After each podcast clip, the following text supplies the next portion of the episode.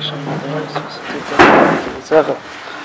we're continuing now with the similarities between Kedusha Shabbos and Kedush, Kedusha's Beis Hamikdash from Rav Pincus Levracha.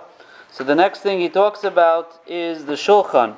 In the base Hamikdash there was a Shulchan, and we know there's a Shulchan of Shabbos as well. There's a table. It has to be, as we spoke about, it's supposed to remain covered and quote unquote set, or at least covered an entire Shabbos. The concept of Shulchan is mentioned, and in fact, in one of the Zemirais from the Pismine, from the Arizal, he talks about the menorah there, and then he talks about the Shulchan as well. So he seems the Shulchan, which is in the which is in the north of the Beis Hamikdash. So he's referring to the Shulchan of Shabbos, the Shulchan of the Beis Hamikdash. He's putting them together. And the concept also of having in the Beis Hamikdash on the Shulchan was the Lechem Apanim. The Lechem Apanim. Al Kabbalah, according to the Arizal, a person's supposed to have uh, 12 challahs by the Rebbe's. They have 12 challahs over Shabbos or Friday night, however it works. According to the Gra, the Gra makes a cheshbon that if you have two challahs by each meal and you cut both of them in half, so two times three is six, and then you cut them in half, so you have 12. And that's also keneged the lechem aponim. Again, none of this is necessarily lahalacha. You don't, it's a machlaikas, uh, you don't have to cut both of the Lechem Mishnah, but that's how the Gra fits it in. So again, you have these ideas, and as we see many of these ideas that they're, that they're correlating to the Beis Hamikdash have to do al pi Kabbalah, because we're really like in a different realm. This, this topic is not as much the halacha lamaisa as we're getting more into the pnimius of Shabbos and just trying to bring out the idea of halchashiv um, Kedusha Shabbos is as well.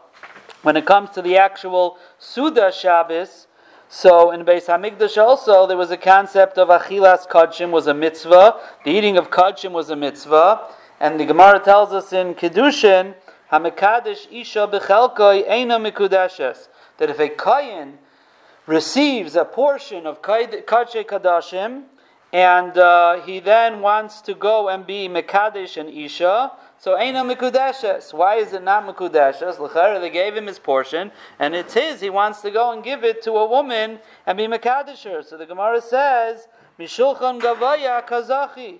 And Rashi says, Shabasar Kodesh Umishulchan HaKadosh Baruch Hu Umamun Gavaya. The kodshim that the kayin gets is not his. He's eating at Hashem's table. The einay mamin akayin doesn't belong to him. And when it comes to the Suda Shabbos, Avada it's pasha that if you take you through the Shabbos to be Mekadesh and Isha, she would be Mekudeshes. It does belong to you. However, we do know Mazainaisav Shaladam Ksuvim Laim Rosh Hashanah Ad Rosh Hashanah that except for Haitzoi Shabbos V'Yontif and Scharbon of the Talmud Torah. There's two exceptions to what goes into the Cheshbon: the the uh, the expenses of Shabbos and Yontif, and uh, tuition paying Scharbon of the Talmud Torah. So you see that Hakadosh Baruch Hu is really pays for your so it's not mum and gavoya in the simple sense of the word that it doesn't belong to you, but it has a shaykhis. It has a shaykhis to the Rabbi Shalom. And uh, he wants to he wants to explain Rav Pincus that what's taka the reason why a person's um, payment of tuition for Talmud Torah is not on his cheshbon. That goes on Hakadosh Baruch Hu's account. So he says the reason is because we know there are three partners in a person. There's a father, a mother, and the Rabbi Shalom.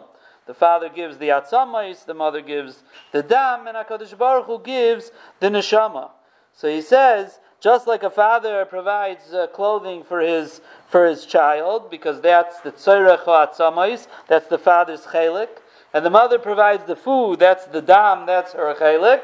So the Torah, which is the neshama, that's a Kaddish Baruch Hu's chelik. Everybody is responsible for what they contributed, which is their portion. So Mamela it belongs to the Rabbi Shalom. That is why it's on his cheshbon. So he says the same thing as with Shabbos. If we're saying Shabbos is Beis Hamikdash, Chelak Hashem, this whole idea that it all belongs to Hakadosh Baruch Hu, so Memela, it's pasha that the cheshbon is the Rabbi Shalom's.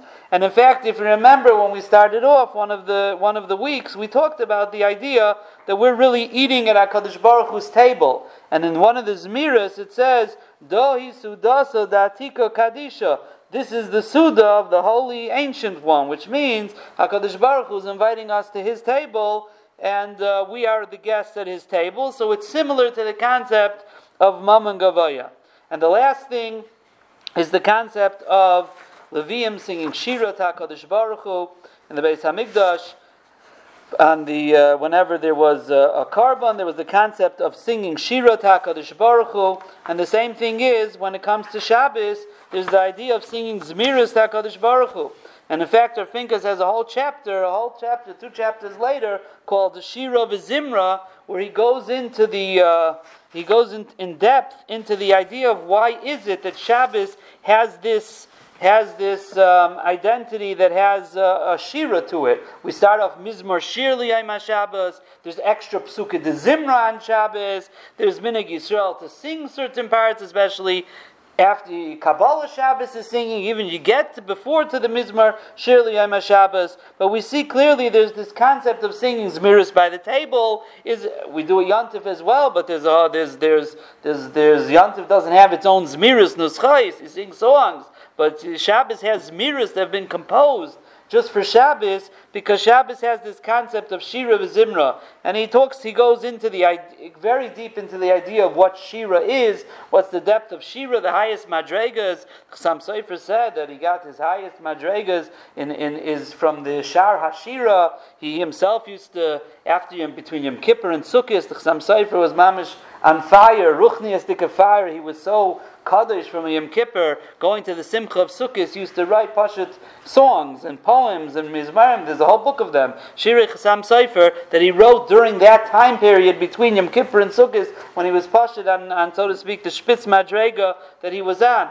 But al piderach hapshat, uh, Rav Pinka says the pshat is that you know when you when you get a sudden simcha, you like burst out in, in, in joy and, and, and, and, and singing because you're so excited. And, and he says the interesting thing, and he says that the Pshat is as much as a person prepares for Shabbos, a whole, Shab, whole week, Hayomim Shabbos, Kaidesh, and Zachasem Shabbos, all the preparations, but Lamaisi, you're never really ready. When that Shabbos comes to the person, it comes with such a startle and an excitement, there's nothing else to do but to burst out in song. And that's why Mizmor Shiliyam Shabbos, Kabbalah Shabbos, that's where there's concentrated a lot of song, but it's such a great simcha, you just continue singing the entire Shabbos. Al derech Shat, he says he says this idea. So that's the concept as well of Zmiris on Shabbos is very similar to the Beis Hamikdash.